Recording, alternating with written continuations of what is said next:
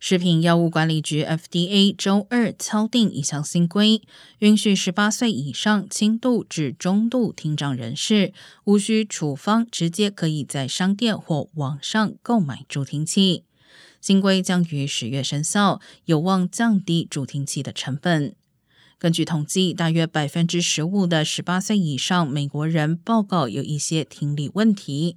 然而，尽管听力损失的发病率很高，并且对公共健康有影响，但只有大约五分之一的人使用助听器。